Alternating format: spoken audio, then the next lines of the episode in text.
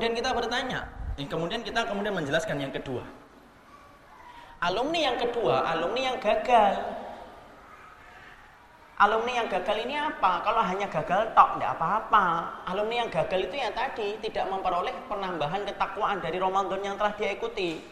Takutnya tidak bertambah, ilmunya juga tidak bertambah, itibaknya tidak pernah nambah, konaahnya tidak pernah nambah, persiapan dunianya malah lebih banyak daripada persiapan akhiratnya. Maka kalau kemudian kita menyebut alumni yang gagal, Masya Allah, kalau hanya gagal, tidak mendapatkan amal apa pun dan pahala apa pun itu masih mending. Tapi ternyata gagalnya orang di bulan Ramadan bukan hanya menjadi gagal tetapi menjadi orang yang celaka. Karena apa? Karena orang yang celaka bukan orang yang mereka ditusuk di pinggir jalan, bukan pula orang yang kemudian mereka itu diambil hartanya, bukan orang yang pula diperkosa. Waliyadzubillah. Nasallallahu alaihi tetapi orang yang celaka dikatakan oleh Rasulullah dengan tiga. Ketika Rasulullah tiba-tiba dalam hadis riwayat Imam Ahmad berkata, Amin, Amin, Amin. Rasulullah itu tiba-tiba mengatakan Amin, Amin, Amin. Lah para sahabat kan nggak paham. Kemudian mereka bertanya, apa yang kau aminkan ya Rasul? Karena mereka tidak mendengar suara malaikat. Suara malaikat itu tidak bisa didengar. Jadi suara malaikat itu tidak bisa didengar. Yang mendengarkan suara malaikat adalah Rasulullah Sallallahu Alaihi Wasallam. Tapi malaikat bisa nggak berwujud manusia? Bisa. Siapa wajahnya yang paling sering dipinjam oleh malaikat? Kalau malaikat berwujud manusia, wajahnya Mus'ab bin Umar. Seorang laki-laki tampan yang kemudian mati dalam keadaan muda, dalam keadaan tidak mendapatkan kain kafan yang cukup untuk menutupi seluruh tubuhnya. Itu Mus'ab bin Umar. Dicintai malaikat, sampai wajahnya dipinjam oleh malaikat kalau malaikat itu ingin jadi manusia. Diperintahkan oleh Allah. Kita cinta kepada Musa bin Umar dan semoga cinta kita menghantarkan kita dikumpulkan dengan beliau.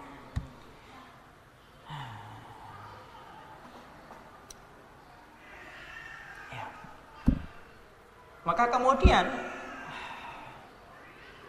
Rasulullah Sallallahu Alaihi Wasallam mengatakan amin, amin, amin tiga kali, tiga kali Rasulullah Sallallahu Alaihi Wasallam. Rasulullah kemudian ditanya oleh para sahabat, kenapa ya Rasulullah kamu aminkan ya Rasulullah? Yang aku aminkan doanya malaikat Jibril. Doanya malaikat Jibril yang aku aminkan. Nah, ini loh yang kemudian biasanya dijadikan dalih yang salah. Ya, dalih yang salah. Hadis ini Pak dan Ibu sering dijadikan menjadi dalil untuk meminta maaf sebelum Ramadan. Dalilnya dari hadisnya Jibril. Padahal matanya, matan itu isi hadis tidak ada perintah satupun yang memerintahkan kita untuk meminta maaf sebelum Ramadan. Ya, jadi kalau misalkan ke sebelum Ramadan kan nanti banyak bertebaran WhatsApp tuh biasanya nanti hang kalau pada waktu sebelum Ramadan itu. Karena kemudian banyaknya SMS dan WhatsApp yang masuk bertebaran. Ketika tangan tidak lagi mampu berjabat, masya Allah. Ayunan langkah kaki tidak lagi untuk bertemu itu harus dibawa ke rumah sakit. Jangan ngirim SMS. Jangan ngirim SMS Oh, datangannya sudah tidak lagi mampu berjabat kok masih sempat ngirim WhatsApp. Jadi jadi kemudian tidak ada minta maaf. Yang kita minta maaf ya kapan pun. Memang salah Ustaz minta maaf ketika belum Ramadan. Kalau kita tidak minta, kalau tidak salah ya tidak perlu minta maaf itu namanya hulu berlebihan. Tapi kalau kita salah ya minta maaf. Eh kalau pas bertepatan bapak mukulnya teman itu ketika di akhir bulan Syaban ya minta maaf di akhir bulan Syaban. Jangan sampai kemudian kita nunggu momennya nanti deh minta maafnya menjelang Ramadan. Ya Allah, bapak mukul dia itu di bulan Syawal, dia nungguin permintaan maafnya ditunggu sampai bulan Syakban baru minta maaf. Tidak ada. Nah itu jangan lagi. Tapi saya ingatkan ya Bapak ya. Kalau nanti tiba-tiba Bapak mendapatkan WhatsApp ini, SMS ini dari temennya yang belum paham, tolong jangan dibalas dengan kata-kata yang menyakitkan. Ini tuh tidak ada sunnahnya, makanya ngaji. Ya Allah ahlakmu di mana toh Pak? Pak? Dia kan belum paham, dia belum ngerti. Sudah jawab aja amin, selesai. Nanti catat di checklist dia yang pernah ngirimkan permintaan maaf ketika Ramadan. Nanti di bulan Syawal, Dhul Hijjah, Dhul Qodah ngomong pelan-pelan. Jangan kemudian kita membiasakan orang itu harus cepat paham sebagaimana kita harus cepat paham, ikhwan. Orang itu beda-beda ketika merespon kebenaran. Ada yang cepat, Kenapa? Karena makanannya bersih, akhirnya cepat merespon kebenaran. Ada yang dulu mungkin makan yang haram ketika dia sebelum taubat, akhirnya merespon kebenaran itu susah dan lama. Makanya kalau kemudian kita mendapati yang semacam itu tolong ya, jangan langsung membalasan menyakitkan. Senang banget sih menyakitin orang, padahal orang yang bodoh pun harus kemudian diberikan penghormatan ketika mereka belum paham. Ketika mereka belum paham loh ya. Kecuali setelah kita kasih tahu, kasih tahu dengan pelan-pelan kok tidak berubah ya sudah kita doakan. Antum dan saya tidak pernah ditanya sama Allah berapa orang yang telah kita hujat. Antum tidak pernah ditanya Antum dan saya tidak pernah ditanya berapa orang yang telah kita sesatkan. Tidak pernah ditanya itu. Tapi anak dan antum akan ditanya oleh Allah berapa orang yang telah kamu berikan petunjuk. Makanya Nabi mengatakan li ayyahdiyallahu bika rajulan khair. Bika rajulan wahidan khairun laka min. Kalau kamu memberikan petunjuk kepada satu orang itu lebih baik daripada kamu mendapatkan onta merah, simbol dari perhiasan yang paling mahal. Nabi mengatakan kalau kamu memberikan petunjuk Nabi tidak mengatakan kalau kamu mampu menyesatkan orang, kamu mendapatkan yang lebih baik daripada onta merah. Tidak ada itu. Bukan kita membiarkan yang salah, tidak. Tetap yang salah dibenerin, tapi dengan cara yang ma'ruf. Jangan sampai kemudian dengan cara yang tidak ma'ruf. Jadi kalau kita mendapatkan kayak gitu, jawab aja, amin. Nanti di bulan syawal sembali ngobrol kita jelaskan, itu ternyata tidak ada hadisnya loh mbak Kecuali kalau kita tahu si pengirim ini adalah orang yang sudah dekat sama kita, paham dengan kita ya. Ini kita ngomong saja, tergantung kondisi. Karena apa? Menyampaikan sesuatu itu di, di, di, harus disesuaikan dengan kondisi. Kita harus paham kondisinya orang yang melakukan itu gimana. Sampaikan contoh ini termasuk pikir dakwah. Contoh nih, ada orang yang kemudian dia dalam keadaan sholat, ya, Kemudian sholat itu ngobrol, eh bukan, sholat itu dia mengucapkan Yarhamukallah ketika ada yang bersin. Saat itu para sahabat yang lainnya langsung melotot matanya melihat sahabat tersebut ketika sahabat tersebut mengucapkan Yarhamukallah pada dalam sholat. Para sahabat ketika meletakkan pandangannya kepada dia dengan pandangan melotot, eh, sahabat yang dipandangi itu tidak seneng. Lalu malah ngomong, ngapain kalian ngeliatin saya? Itu padahal sholat. Ngapain ngeliatin saya? Hah? Malakum nadhartum. Kenapa kalian ngeliatin saya itu ngapain? Para sahabat yang kemudian ngeliatin kayak gitu dijawab gitu, malah kemudian mereka memukul-mukulkan paha mereka, memberikan isyarat supaya dia diem. Lah semakin digituin semakin dia ngomong, "Loh, sekarang kalian pukul-pukul pahanya. Ngapain?" Padahal itu dalam sholat. Nabi di mana? Di depan. Ketika menjadi imam sholat ini hadisnya sahih Muslim. Maka kemudian setelah selesai, lihat Nabi. Nabi lembut menyampaikan. Apakah langsung kemudian menghujat orang tadi? Tidak. Nabi cuma berkata, sesungguhnya ini sholat. Di dalamnya ada doa, ada zikir, ada tasbih, dan tidak diperkenankan pembicaraan selain pembicaraan doa dan zikir. Masya Allah. Sahabat tadi langsung tahu itu kepadanya dan berkata, aku tidak pernah mendapati guru yang terbaik kecuali adalah Rasulullah. Kenapa Nabi tidak langsung kemudian mengatakan itu? Karena Nabi tahu ini orang belum paham nih. Tapi beda ketika kemudian Nabi mendapati Umar bin Khattab radhiyallahu anhu itu membawa lembaran kitab Taurat. Kemudian Rasulullah kemudian berkata, "Matil kal warakat." Apa itu kertasnya wahai Umar? Hadhil warakat nasakhtuha min binti ammi ini kitab-kitab Taurat ya Rasulullah lembaran-lembarannya yang saya ambil dari rumahnya bibiku Lalu kemudian Rasulullah kemudian marah dan berkata, kemudian berkata apa? Ya Umar, laukana Musa hayyan latabani. Ana haddukum minal anbiya wa antum haddi minal umam. Hei Umar, kalau Musa itu masih hidup hari ini pasti Musa itu akan mengikuti syariatku. Aku adalah nabimu di antara para nabi yang pernah diutus oleh Allah dan kalian adalah umatku di antara umat yang pernah dihidupkan oleh Allah di atas muka bumi ini. Rasulullah marah tegas. Kenapa kok beda?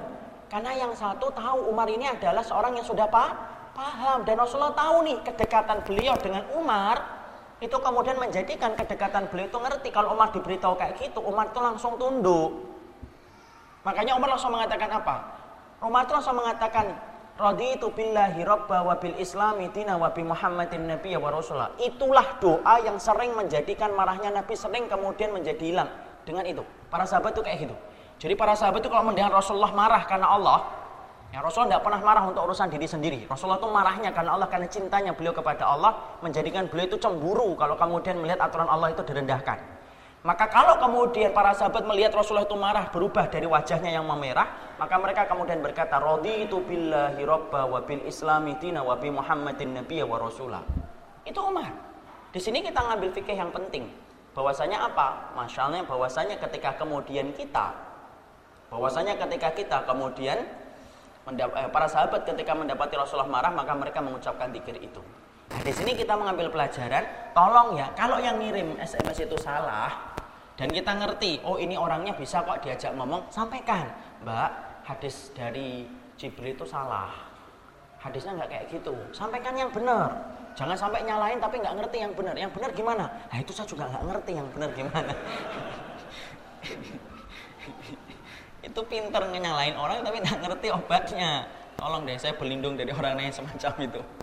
Ya. Jadi kemudian kita juga harus ngerti dalilnya yang benar apa sudah dipersiapkan. Ya, nanya sama ustadz. Kalau lama tidak dijawab, nah cari sama ustadz yang lainnya. Jadi kemudian kita harus memberikan solusinya apa. Ya, tapi kalau kemudian ternyata dia memang kemudian belum paham sama sekali, tidak pernah ikut ke majelis ilmu, sabar, ingetinnya nanti saja ketika sudah agak reda baru diingetin. Nah, kembali ke tadi. Rasulullah SAW mengatakan amin, amin, amin. Kemudian Rasulullah ditanya, alama amanta, yang kamu aminkan apa ya Rasul?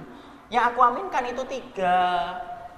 Satu, yaitu ketika malaikat Jibril berkata, Rogima anfuh Man adroka abawahi inggal kibari falam yadkhulil jannah. Celaka sekali orang yang mendapatkan bapak dan ibunya ketika tua dan sepuh ataupun salah satu di antara keduanya tetapi anaknya tidak bisa masuk surga. Itu kebangetan banget. Jadi kebangetan banget kalau ada orang mendapati orang tuanya tua atau sepuh atau salah satu di antara keduanya, tapi anaknya tidak bisa masuk surga. Kenapa? Karena gerbang surga itu lagi dibuka lebar-lebar. Kok nggak bisa mendapatkan? Itu kebangetan. Ngapain aja jadi anak? Ngapain aja kamu? Kenapa? Itu tengahnya surga. Bapak, saya ingatkan terutama yang laki-laki. Hah? 10 menit lagi. Insya Allah. Lupa saya nih. Ya. Iya, tadi masalah apa ya tadi lupa saya. Oh anak. Ya. Saya ingatkan bapak-bapak, bapak bahwasanya kewajiban kita kepada orang tua itu tidak pernah selesai. Walaupun kita punya anak, walaupun kita punya cucu. Dan ingat, pintu tengahnya surga itu pintu yang paling indah kata Ibnu Abbas. Pintu tengahnya surga itu pintu tengahnya kata yang paling indah. Makanya kalau kemudian ada anak yang diberikan kesempatan yang semacam itu kok tidak bisa dia masuk surga itu Masya Allah itu kebangetan banget. Maka Rasulullah setuju atau tidak setuju dengan doanya Jibril yang pertama? Setuju, mengatakan apa? Amin. Itu menunjukkan Rasulullah itu muafik. Dia setuju dengan apa yang disampaikan oleh malaikat Jibril. Yang kedua, yang didoakan oleh malaikat Jibril dengan kecelakaan itu siapa? Rogima anfuh celaka betul. Siapa yang celaka betul itu? Man dakhala alaihi Ramadan summa insalakha falam yukfalahu. Yaitu adalah orang yang mereka diberikan kesempatan Ramadan tetapi sampai Ramadan itu selesai tetapi dia tidak diampuni oleh Allah. Itu celaka banget dan Rasulullah mengatakan setuju. Kenapa? Lah wong neraka sedang ditutup, setan sedang dirantai, surga dibuka lebar-lebar, kok nggak bisa diampuni?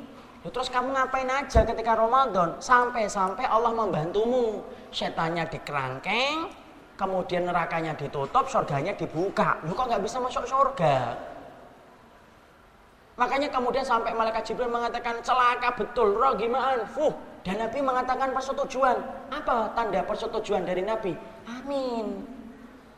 Yang ketiga, roh gimana? Fuh mandukir ta indahu falam yusalli alaika yang disebutkan namamu ya Rasulullah di sisinya tetapi dia tidak bersalawat kepada dirimu. Rasulullah mengatakan amin. Inilah yang kita khawatirkan. Kalau hanya gagal tok itu masih mending. Rugi memang, tapi lebih sedikit lebih mending. Tapi orang yang gagal di Ramadan itu bukan hanya rugi tetapi dia celaka. Saya mengatakan tidak celaka di hadapan makhluk, tetapi hadis riwayat Ahmad ini menerangkan kita celaka di hadapan Sang Khalik yaitu adalah Allah. Jangan-jangan kalau kata orang Semarang GG, kita itu selama ini hanya mengambil dan menjemput kecelakaan. Tahun Ramadan tahun lalu kita celaka, tahun Ramadan sebelumnya kita celaka, tahun sebelumnya kita celaka, tahun ini pun kita akan menjemput kecelakaan. Masya Allah. Kalau hanya gagal tok, itu masih mending. Tapi kalau sudah gagal dan kemudian celaka, Masya Allah, manakah yang lebih celaka daripada celaka di hadapan Allah? Wong kita ini kalau celaka di hadapan orang aja kita malu kok luar biasa apalagi ini celaka di hadapan Allah. Dan inilah yang menjadikan kita betul-betul muhasabah yang banyak supaya kemudian Ramadan kita bukan menjadi sebab kecelakaan. Jangan menjemput kecelakaan. Tapi saya menasihati kepada jiwaku dan kepada semuanya. Mari kita menjemput ketakwaan karena sesungguhnya itulah pokok terbesar dalam kehidupan kita menjalankan Ramadan. أعددنا بضع رسالات تحمل نورا للأجيال. عمره اللي راحت أحلام أوهام. إن كان ما ضمت يميني